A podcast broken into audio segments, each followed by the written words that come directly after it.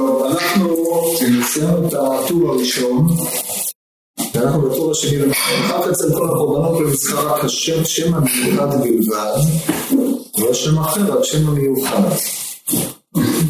זאת אומרת, מאחר שעיקרם של הקורבנות באו כדי להורות על האחדותו שהכל שלו כמו שהוא בער, אז לכן השם המתייחד על הקורבנות זה שם הוויה ברוך הוא, שהוא מהווה וחיה ומקיים את כל העולמות, ושעיקר עבודת הקורבנות זה לקרב את ההנהגות האלוקיות כדי לעשות את השם אחד.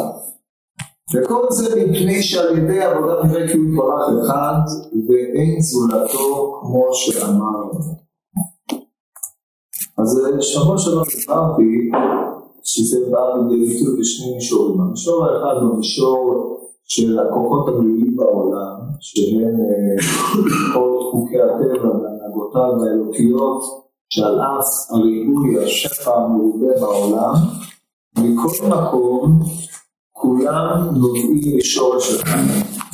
אבל לדווקא זאת המערן מרמז כל מה שבאו בספרי הפנימיות, שעבודת התפילה היא גם כלקרב את אותיות שם הוויה הזה לזה, שמרמזים למידות שונות במידות האלוקיות המנהיגות את העולם, יהיו כנגד המידות האלוקיות, בעניין הקורבן, הקורבנות, הם מאחדים אותם עד שמתברר ומתגלה שהשם אחד הוא שמו אחד. זאת אומרת, הגילוי של שמו אחד וגם בשם הוויה ברוך הוא, האדם מייחד אותו, הוא מייחד כביכול מהשגתו או בתפילתו את הביטוי של אותם כוחות אלוקיים. אז זה דבר שאני מעדיף לא להיכנס להסביר אותו מפני שהוא גם מנוע מחוסר ידיעה שלי, אבל זה גם נוגע לענייני פנימיות שאני לא רוצה לדבר עליהם פה. כל מקרה זה ודאי מה שמתקבל פה המהר"ל בפסקה הקצרה הזאת. ופה עובר המהר"ל, כמו שאמרתי בשבוע שעבר, יש פה חידוש עצום, כפי שתכף תראו, הוא הולך ומתעצם. אומר המהר"ל, כי כאשר יש חס ושלום זולתו, סליחה, וזה מורה גם כן הוא יתברך, גם כן שלם תכניס לשלמות ומסולק מכל חיסרון. זאת אומרת, הואיל והוא אחד ואין זולתו, אז אין בו גם חיסרון, מפני שאם היה כוח אחר מבלעדיו, אז מציאות הכוח אחר מחסרת באחדותו, יחידותו, והיותו הוא הכל, כמו שמובן מאליו. ולכן אנחנו שוללים את השיטה שהיא השיטה מיוחסת לאפלטון, שרואה בבריאת העולם או רואה בבורא מבחינת יוצר ולא בורא. כן, כמו שאומרת הגמרא, אמר לאותו מיל לרבן שמעון בן גמליאל, אין צייר כאלוקיכם, סממנים טובים מצא וברא את העולם. דהיינו שיש פה תפיסה של הבורא יתברך, הוא יוצר, הוא צר צורה בחומר, אבל החומר הוא כדור. וקדמות החומר בהיבט זה מחסרת את, את שלמותו וכוליותו של הבורא יתברך, שדבר שאנחנו לא מחזיקים בו, זאת אומרת בתפיסה הפלטונית הזו. ולכן אנחנו מייחסים את כל העולם לשם הוויה, שהוא מהווה, מחיה ומקיים את המציאות כולה מן העין הגמור. טוב, אז זה גם כן חלק מעניין המודעות האנושית בעניין התפילה. אז זה אומר המהר"ל, זה אומר גם כן שהוא יתברר גם כן שלם בתכלית השלמות ומסולק מכל חיסרון. זאת אומרת, יש פה שתי בחינות שכמו שאמרתי בפעם הקודמת נבין, בחינת פנים ואחור, בחינת השלמות האלוקית שהוא הכל ואין עוד בלתו, ובחינת האחדות האלוקית, שכל הכוחות על אף הריבוי המתגלה בעולם, כולם בעצם אינם אלא כוח אחד, שכולם חוזרות ומתעלות עד ליחידותו של הבורא יתברך. ובנקודה הזאת צריך לומר בקצרה שיש הבדל בין אחד ליחיד, כמו שהעמידו על זה חכמי חב"ד בכל ספרות החב"ד. אנחנו לא מתנועים עם השם יחיד, אלא השם אחד. כי יחיד, זה מה שקראו בפנימיות הכתר, אליו אנחנו איננו יכולים לכוון, אנחנו מכוונים לאחדותו האלוקית, כי ב, ב, בכוחות שבו הוא מנהיג אותנו, הוא אחד המנהיג.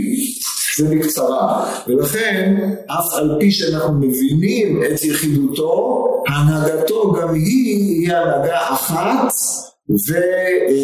וכל הכוחות המתגלים בעולם אינם אלא אחד. עכשיו הדבר הזה, למרות שיש בו עניין פילוסופי משהו, אבל הוא הופך להיות לב התפילה ועיקרה, כפי שהמהר"ל הולך וממשיך להסביר.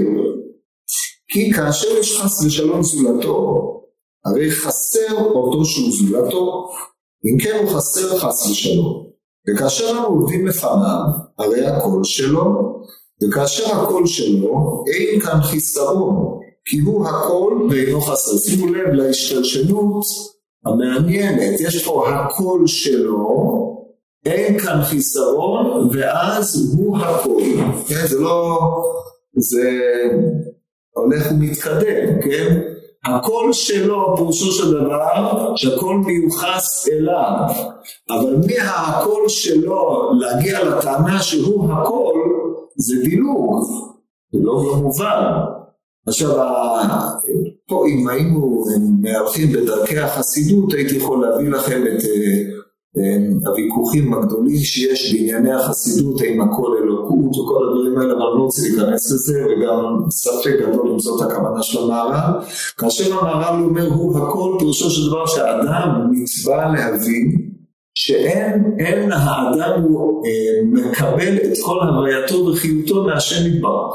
זאת אומרת, זה שהכל שלו זה שלב א', אבל השלב היותר מעמיק זהו הכל, ובראשר הוא הכל, דהיינו כל מה שקיים בעולם מקבל את חיותו ממנו יתברך. הכל שלו, פירושו של דבר שאני מייחס לו כל מה שבא אליי, אבל הוא הכל, פירושו של דבר שהוא מעמיד אותי להיות אני בעל תודעה, מייחסת לו את היות הכל שלו. למה דווקא, נובתי, למה דווקא הקורבנות והתפילה הם אלו שמעידים על ה... שאנחנו מייחסים לו את האחדות ואת ה...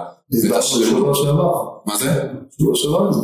כן, אבל לא מבין למה דווקא זה, למה דווקא... כל מצווה בעצם, הסברת שכל מצווה, כל מצווה בעצם יש הבדל בין התפילה לבין שאר העניין. התפילה היא איננה קיום של איזה ציווי פרטי. גם, אבל כל קורבנות גם.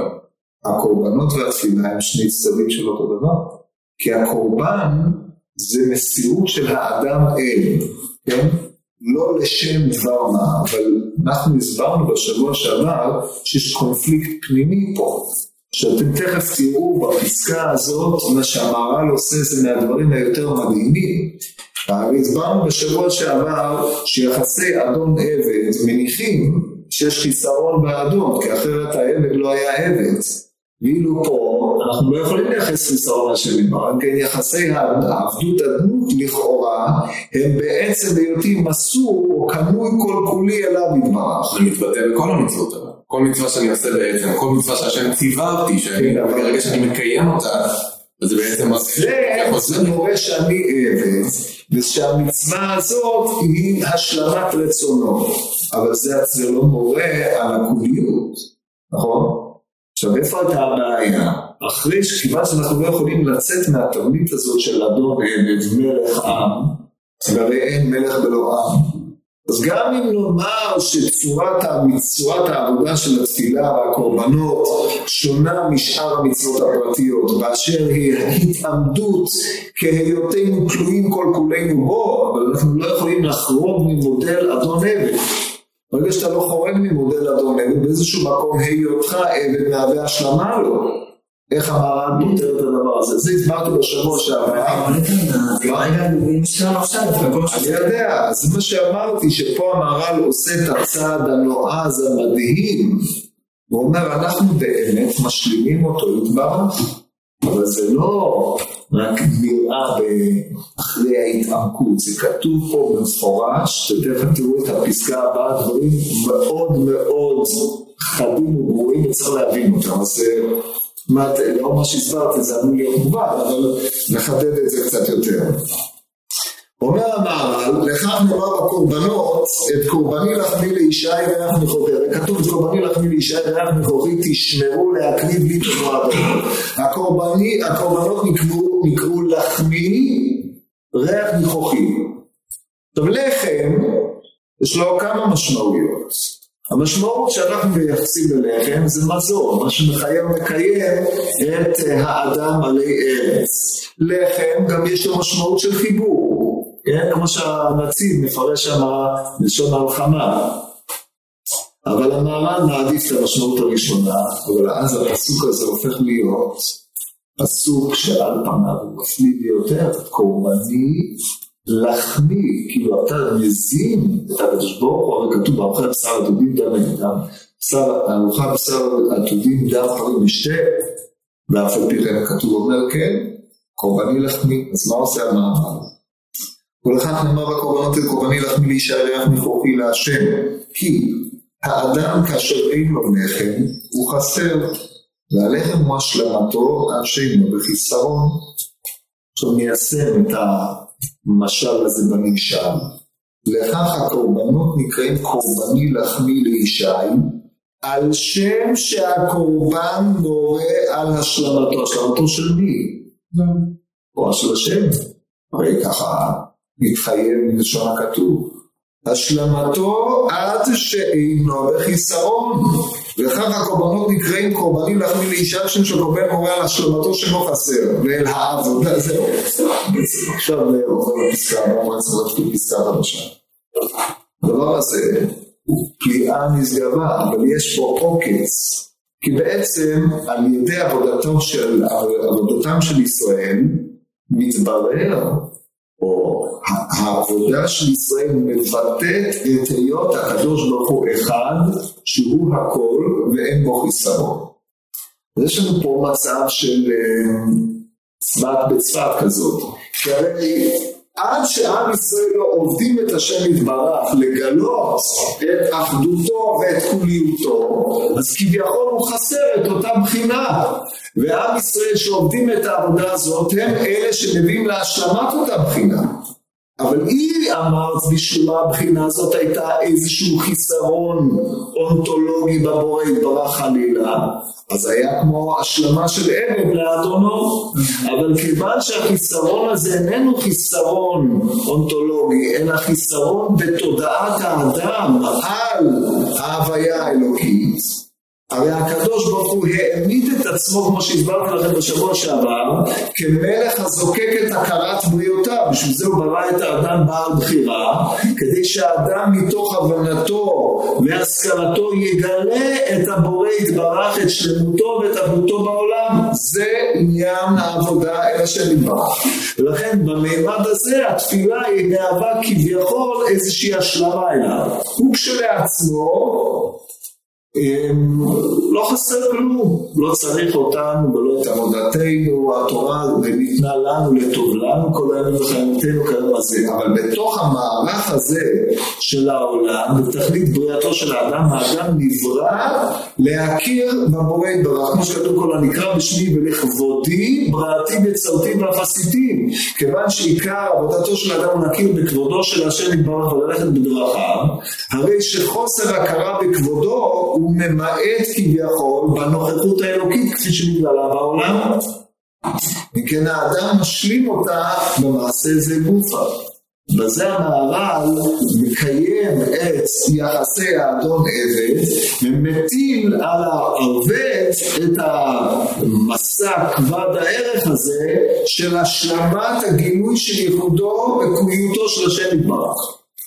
לכן המשמעות של התפילה היא מהותית ביותר. שתשימו לב, התוכן של התפילה הוא תוכן של חיי שעה, כמו שאומרת הגמרא במסכת שבת, אבל הצורה של התפילה והמשקל שלה הוא עובד בכביכול השלמת האחדות האלוקית בעולם. זה דבר מדהים מאוד. השלב הזה, השלב ב', זה מי שהגענו לדבר הזה אומר המהר"ל פה, פה הייתה סביב בפסקה חדשה, ולעבודה הזאת לברכה שנתברך כי עם ישראל. למה? וזה כמו שאמרנו שהקורבנות הם מורים כי השם יתברך אחד ואין זה לא טועה פרח, לכך ראוי שיהיו מקריבים לפניו עם שהם אחד גם כן, וזה כי לא שייכים להקריב לו אותם שאינם אחד, כי אדרבה אותם שאינם אחד אין בהם הוראה על אחדותו יתברך. אומר המהר"ל, התפיסה הזאת שעיקר העבודה או עיקר עניינה של הקורבנות הן להורות על אחדותו יתברך, לא יכול לבוא אלא מעם שהאפיון העצמי שלו הוא אחדות, כמו שכתוב מי גוי, כתוב גוי אחד בארץ, כן, עם ישראל יש לו אפיון של גוי אחד, זאת אומרת על אף הריבוי הדעות ועל אף שנים עשר השבטים, הרי שעם ישראל נחשב אחד והווייתו העצמית מצביעה על אחדותו יתברך. מתוך כך רק הוא יכול להתפלל ולהקריב את הקורבנות שיורו על אחדותו. למה? כי תפיסת האומות היא, היא מאומתת עם עם ישראל. אנחנו יודעים שיש שבעים אומות לעומת עם אחד. שבעים אומות מורות על ריבוי הכוחות בעולם. שבע, כמו שונה בהמשך, בוודאי שבעים, מספר שמורה על הריבוי, על ההתפשטות בכל הממדים, כולל מימד היצר, כאשר אתה מכפיל אותם בעשר, עשר זה בכלל שום רבים, אז זה מורה על הריבוי, שיא הריבוי, יש באומות העולם, או בשבעים הללו, שהם ממצים את כל שלל המגוון של הכוחות האנושיים. כל אומה העובדת מייצגת כוח אחד מתוך הריבוי, ולכן העבודה שלה היא באה מתוך תודעת ריבוי ובאה בהשלמת איזשהו חסר שלהם או כדי שישיגו עוד איזשהו עניין. זה, זה התפיסה שהמהר"ל מייחס לעבודה של הקורבנות של אלוהים. לעומת זאת, תפיסת העבודה של עם ישראל לא באה לצורך עצמה, אלא באה כדי לגלות את כבודו יתברך ואת היותו אחד. כן? כמו שהכתוב עצמו מעיד כמה וכמה פעמים. אשר על כן, דווקא עם ישראל שמאופיינים באחדות, כמו שמסביר בהמשך, הם יכולים לפי תכונתם העצמית, לשקף את אחדותו יתברך ואת כוליותו בהיותם עובדים לו, לכן העבודה שלהם שונה מעבודה של שלום. עכשיו שוב פה צריך לשים לב שיש הבחנה בין התוכן של התפילות, תוכן של הקרבת הקורבנות שהם כפרת חטאים, ריצוי ודברים אלה, לבין המגמה הכוללת, מה שקרוי תפיסת המטה של כל עולם התפילה ועולם הקורבנות. הנקודה הזאת ברורה, יש מישהו שלא הבין? אין, אז כבר ממשיכים. טוב, עכשיו המהר"ל יבסס את הדבר הזה פה, מביא מדרש עם דיון ארוך מאוד, אז נקרא אותו מהר.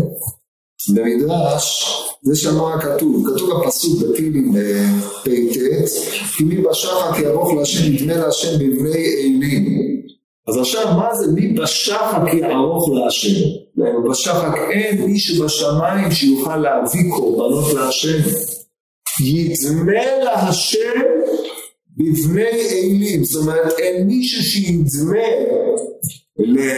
נדמה להשם פה, וכוונה יבטא את אחדותו של השם כמו בני אלים. הוא, הוא מפרש על דרשם פה, ותעקום בבני אלים זה בני אברהם מצד ויעקב שנקראו אלים. בלעם הרשע היה סנדורן של אומות העולם. מה עשה בלעם? אנחנו יודעים שערך פר מים במזבח. עכשיו בספר מיכה בפרק ו', בפרק הזה זה הפתרה של פרשת מלאק, זכור עם ישראל מלאק, מה יעץ מלאק מלך מואב עולה וענה אותו בלעם בן באו מן השיטים עד הגלגל למען דעת צדקות השם. אחרי זה כתוב יצא השם באלפי אלים ברבבות עשרת מופיע בפרק ז' ברבבות אלפי שם ונעזייתם בחורי פשעי פרי ביתני חטאת נפשי. ממשיך הכתוב, אומר, יגיד לך אדם, הטוב הוא מה שמבקר השם עיניו, זה סוף מיכה, כי הסוף משפט בעבד חסד, ועצמי הלכת עם אלוקיך. עכשיו הדרשן מייחס את המתח הזה, בין היצר של בבני אלים ברבעות אלפי שם, ונגיד לך אדם הטוב, כהבדל בין תפיסתו של בלעם, לבין תפיסתם של אברהם, יצחק ויעקב. זה הרקע לעניין הזה, תעיר אותו. או שהיא לא נשאר מסתריף, לא חבל שם.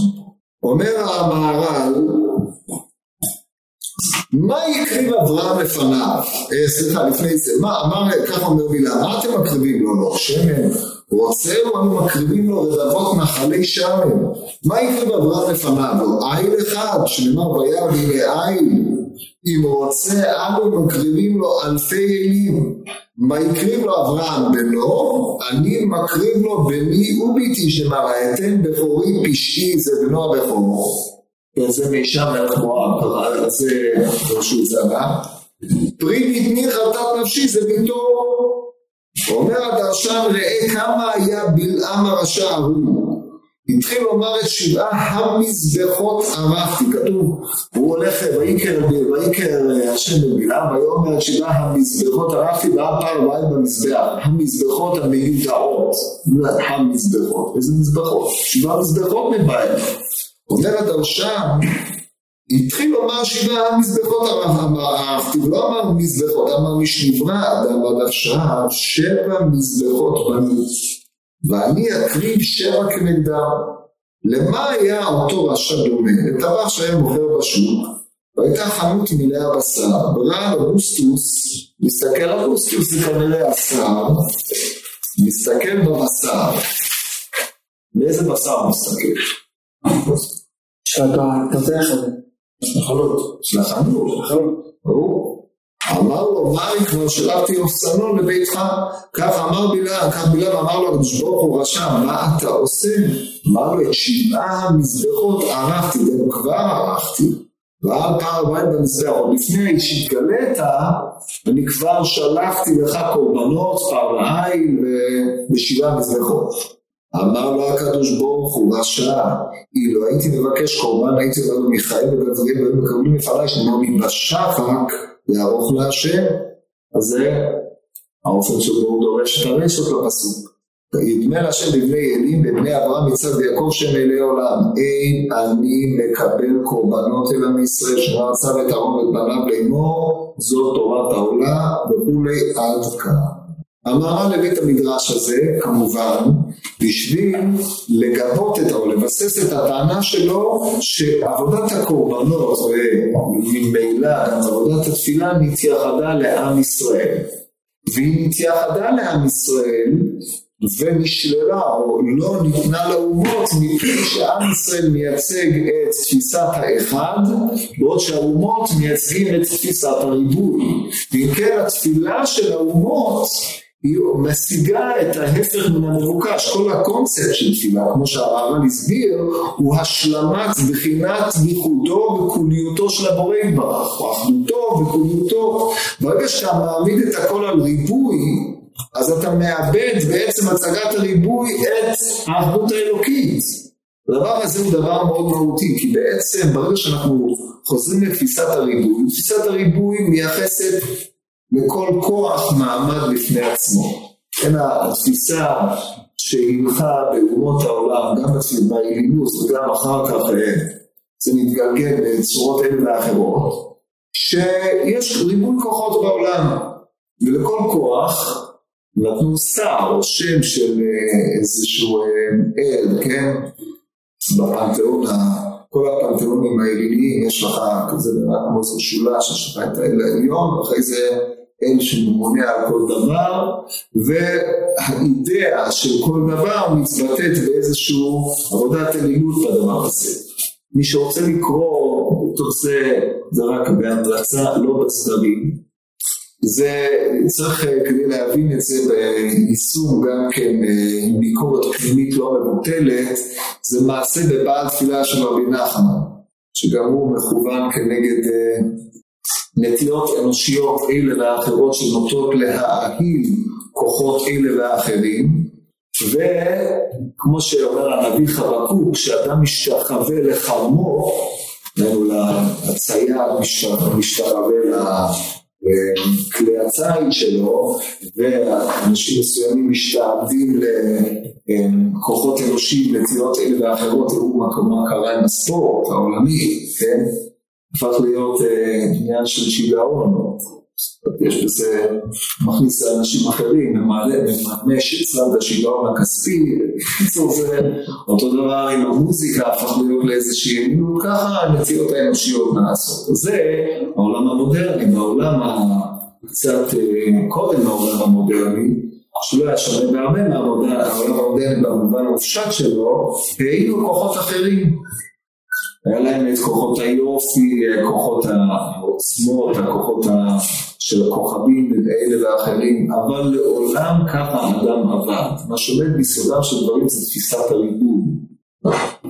יש את זה, יש כוחות וכוחות שונים, באיזשהו מקום נטיית האדם משתעבדת לאחד מן העניינים הללו, ובזה זה כביכול הופך להיות האלוה שלו.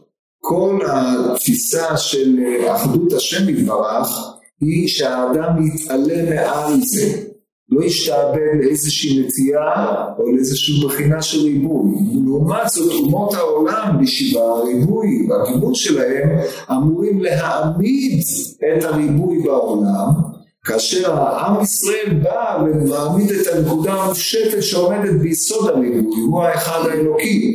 אבל להם משועבדים לבחינת הכוחות, לכן אנחנו קוראים לשם, השם הוא האלוקים, והשם הבעיה ברוך הוא האלוקים, אל הם, כמו שאמר הרמב"ן, שזה ריבוי הכוחות, הכל חוזר ומתאחד בשם הבעיה ברוך הוא, וזה דבר שמיוחד לישראל, לכן ישראל נקראו על שם הבעיה ברוך הוא, כמו רואים בישרו מלך, מתאסף השם, כמו דרשת כזה, רגוע, כן, מה אתה שואל? שגם מחבר שלא עושה בני נוח על הגויים, זה לא לעבוד אלילים. אז הוא לא אמר שזה עבודת אלילים. עבודת אלילים זה יותר בצד המעשי, קונקרטי, פה אנחנו מדברים התפיסות היסודיות של חשיבה, החשיבה השלימות העולם. כאשר דעת האמת תתפשט בעולם, לאט לאט זה קורה, לפעמים אלה ואחרים, עיוותים אלה ואחרים, אבל כאשר זה הולך ומתפשט, אז לאט לאט גם התפילה שלהם הולכת ומסתכרת, גם הם, כמו שכתוב, כי ביתי בית תפילה יקרא לכל העמים. אבל זה תהליך של הטמעת הדעה של ייעודו יתברך קרב האומות. עכשיו כמה זמן לקח, עד שביערו את העלילות מן העולם. גם זה עבר גלגולים, הנצרות הקדומה, הנצרות הקתולית, עד סוף, עד שנות החמישים, הייתה עלילית לחלוטין. זאת אומרת, על אף התיקונים שהכניסו בפילוסופים הנוצרים, שורה תחתונה באופן שבו היא התגלתה במקומות מסוימים הייתה אלילית, זה לא, שלא נדבר על דתות המזרח למיניהם, אבל לאט לאט זה ירד להשתתף, הכל תלוי בהתנהגות של המסורים. טוב, בכל מקרה, אחרי כל הצהרת הדרשה הזאת, כותב המהר"ן, והנה אמר, כי אברהם לא הקריב לו רק בנו יחידו, והוא רוצה להקריב לפניו בנו וביתו, שיש בהם הריבוי. אבל זה לא חוכמה, אברהם הקריב רק חלק. אני מקריב את הכל, אני מקריב גם את הבן, גם את הבת. זאת אומרת, יש לנו שני סוגים של כוחות בעולם, יש כוחות הזכריים, יש כוחות הנקביים, שלמות האדם, וזה שיש לו בן ובת, אחר כדי תילר, כמו שיוצא, כן? מה בגמות? אז הוא אומר, אני מקריב את שני הצדדים של הכוחות שיש בי. עכשיו, כדי שההקרבה תהיה שלמה, הוא צריך להקריב את הריבוי. היינו, אין דבר, מתוך התפיסה של הריבוי הוא מקריב. ההבנה של אברהם אבינו בהקרבת יצחק בנו, זה לא שהוא מביא משלו, אלא שהוא מקיים את הצו האלוקי. כך נא את בנך את יחידך שראבת את יצחק, זה בא מצד הצו האלוקי בלבד, זה לא בא מצד ההתנדבות האנושית להקרבת קורבנות אדם, שערוריה שאפשר לתאר, כן?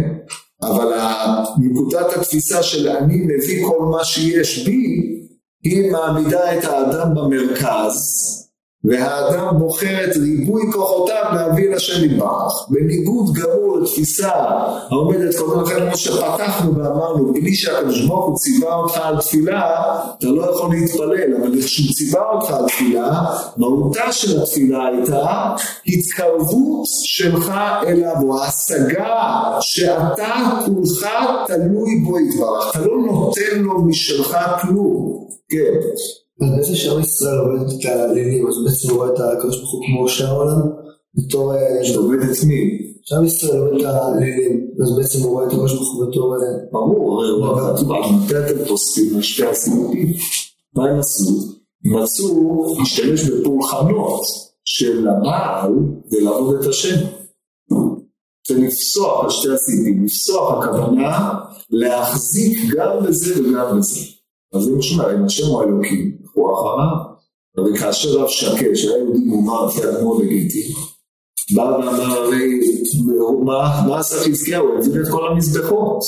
ככל שיש יותר מזבחות, יש יותר עוצמה, כי יש יותר אנשים שתורמים לאל. מה עומד מסוד התפיסה הזאת? תפיסת הריבוי. טוב, ממשיך המערב. והכל לפי טעותו שהיה סבור כי הקורבן בו אישי מצד הריבוי, ולכן אמר כי ישראל מקריבים לחמה כל אחד שני. רוצה לומר, יהיו האומות מקריבים לפניו רבבות נחלי שמן, וזה הכל, כי היה תורה גילה בדבר הזה, שהיה סבור כי ראוי שתהיה הקרבה לפניו מצד הריבוי. וכן מה שאמר, משנברא האדם עדתה שבעה מזבחות, אנו אברהם בנו, כי אברהם בנה ארבעה מזבחות, יצחק אחד, יעקב שניים, עד כי שלושה אבות ביחד בנו שבעה מזבחות, בלעם בנה שבעה מזבחות. כבר התבהר בכל מקום שבע יש בהם הריבוי, שכל מקום שרוצה אדם מזכיר ריבוי, מזכיר שבעה, כמו שבע יפוץ המדרקם, בדרך כלל יצאו בשבעה דרכים, ואתם מבואה במקום אחר בקצרה, שבע מקיף את כל הממדים, שש, ולמעלה למטה ארבע צדדים, והמרכז מקיף את כל ההוויה, זה המערב מסביר בכמה וכמה מקומות, ולאחר חמר, כי האבות הם שבעים שבעה מזבחות יחד, כי אין האבות והם הריבוי בפועל, שדבר זה אין ראוי לאותם שם אחד, ויש להם קשר אחד שיש בהם הריבוי בכוח, אבל לא בפועל. טוב, אז פה הוא עובר עוד נקודה אחת. מה בעצם עומד ביסודם של דברים? מה בלעם אומר, במה של עולם? אני יכול להגיש לך יותר ממה שאין לנו. אני שולט על מרחב יותר גדול, ולכן מה שאני נותן הוא יותר מאשר הם. נקודת המוצא היא טעות טרגית לחלוטין. אתה בעצם עומד במרכז. ולך יש ליבוי, אתה מוכן לתת כל מה שיש לך, ולכן כתלות הכל, אתה הוא הנותן. אבל זה טעות, מבלי שמי שנתן לך את מה שאתה יכול לתת, זה השם יתברך. ולכן, תפיסה כזאת היא תפיסה מוטעת לחלוטין.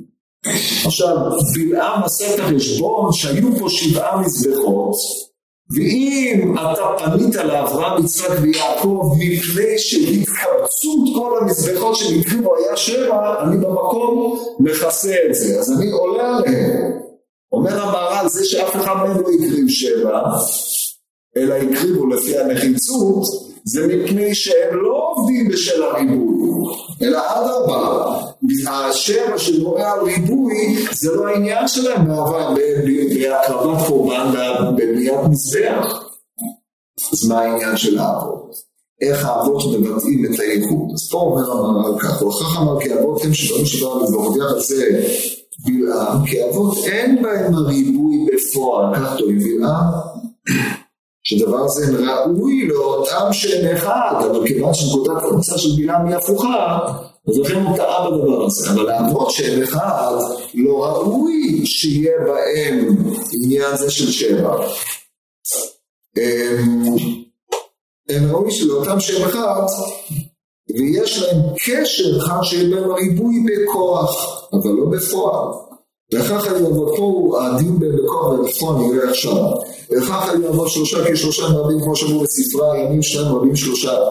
ואילו שלושה יפה מקישו ביחד, ודבר זה גם כמלוא במקום אחר ממה שמרקזים, כי חלק השמנו יעקב, נחלתו, ואמרו במדרש, נחל וזה משולש תחת יעקב שלישי לאבות, פירוש כי יעקב הוא השלישי המחבר והמקשר האבות, על שהם קשר אחד, כמו החבר הזה של שלושה חוטים, והוא מקושר ביחד כמו שהוא החבל, הרי כי האבות הם ריבוי מקושר ובכוח שלהם הוא ריבוי, אבל לא שיהיה בהם ריבוי בפועל, ולכך השלושה אבות שיש בהם הקישור והאחדות, בנו שבעה מזבחות ביחד, הוא לא ירזה על הקישור האחדות ולא על הריבוי בפועל.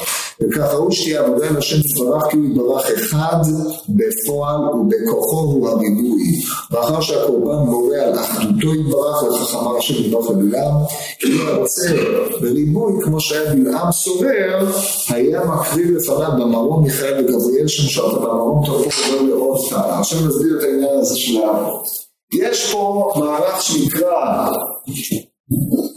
ריבוי בכוח ואחד בפועל. מה זה אומר? מה היחס בין בכוח ובפועל?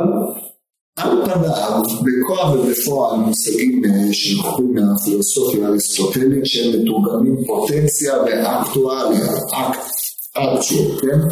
אבל פה המערה לא משתמש במובן הזה באופן הזה. בכוח היינו קוראים להשתמש פיזיקה, אנרגיה פוטנציאלית, ובכוח היה מתורגם בפספסות נוטוניות לאנרגיה קינטית, כן? אבל אנחנו לא, הוא לא מתכוון לדברים האלה, כי לא זו בלבד, שאם מפרשים ככה זה לא יסביר את מה שאומר, אלא זה שאלת מטרה הפוכה לחלוטין, דבר שאנחנו לא מעוניינים בו, דבר שגם לא הגיוני.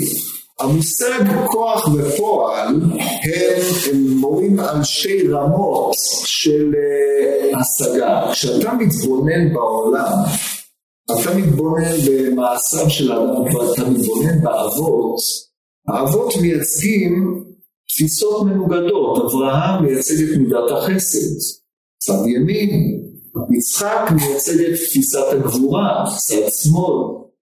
תפיסות החסד ותפיסות הגבורה, אף על פי שהן נובעות זו לזו, כמו שכתוב, אברהם הוליד את יצחק, כן, דרשו בפומביות, שמידת הגבורה יוצאת מתוך מידת החסד, מתחייבת ממנה התחייבות מה, אבל אחרי ככלות הכל, הם מייצגים שתי צדדים, שני צדדים בעולם, שתי הנהגות, יש לנו אה, האל הגדול, יש לנו האל הגיבור, גדולה וגבורה, זה מידות חסד וגבורה, אבל לא צריך להסביר לכם שמידות חסד וגבורה הן מידות שונות זו מזו באופן הופעתן, כן? כמו שכתוב, על הים נתגלה כגיבור מלחמה, ובהר סיני כזקן, ושני הציבור עטוף, אלה שתי מחילות שעולות לחלוטין. זה מה שקרוי ריבוי בכוח. אבל בפועל, פה ההקשר של פועל או הנקודה הפנימית היא האחדות שבהם, זה בחינת יעקב בחיר האבות שהוא יושב אוהלים, כמו שתרשו בפנימיות, מה זה אוהלים? אוהלו של אברהם, אוהלו של יצחק, כשאתם מתיים את שני האוהלים ומשלים אותם ליחידה אחת, ועל זה אמרו החוט המשולש לא במהרה ינתק, מפני שהקיום של חסד וקיום של גבורה הוא רק על ידי מידת התפארת המחברת וממצאת אותם ביחד, ואז יש קיום גם לחסד וגם לגבורה.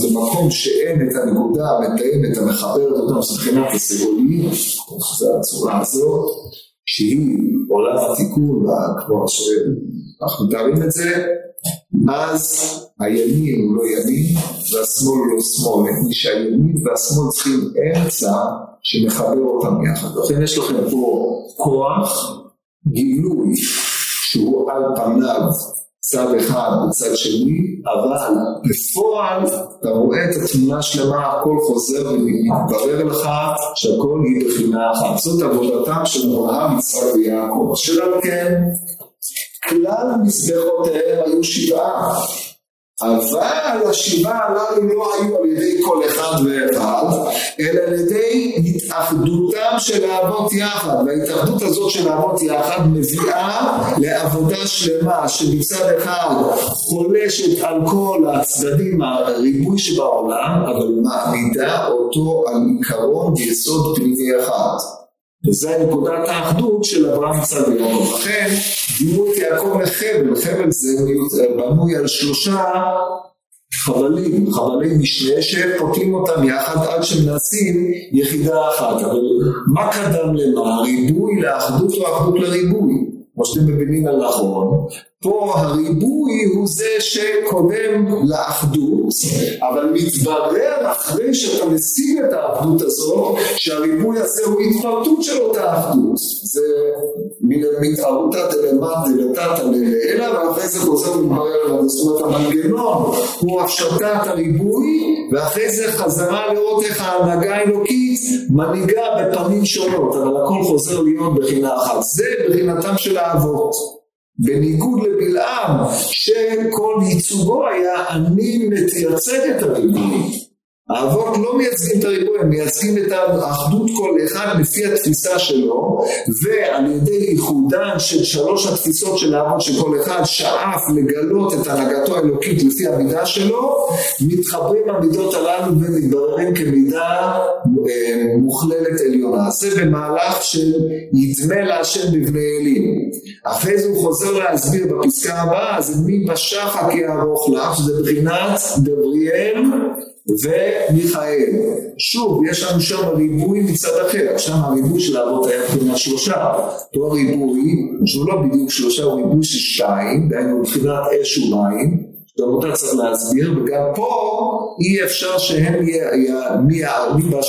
מי בשחק יערוך לך, גם הם לא יכולים להקריב את הקורבן לאשר יברך. רק עם ישראל שגדול במדרגתו ממדרגת המלאכים, כמו שרמוז פה, הוא זה שיכול מפני שהוא מייצג את האחדות האלוקית אל נכון. אז זה יהיה בפסקה הבאה, זה יהיה בעזרת השם שלום. בסופו של דבר, הריבוי יש לו צד מסוים של אני, אני בא ומבטל את עצמי לגמרי כלפי הבורא, כמו שבעצם... כן, זה לא בביטוי של... זה בהשגה של כל מה שאני קיים, זה רק מכל, זה התפיסת הוא הכל. ואז הריבוי שאתה מגלה בעולם, זה מה שההבניה שלך היא הפעס. אז כשאתה רואה את הריבוי, אתה רואה מכוח שורש של הכל שהוא ממנו מברך.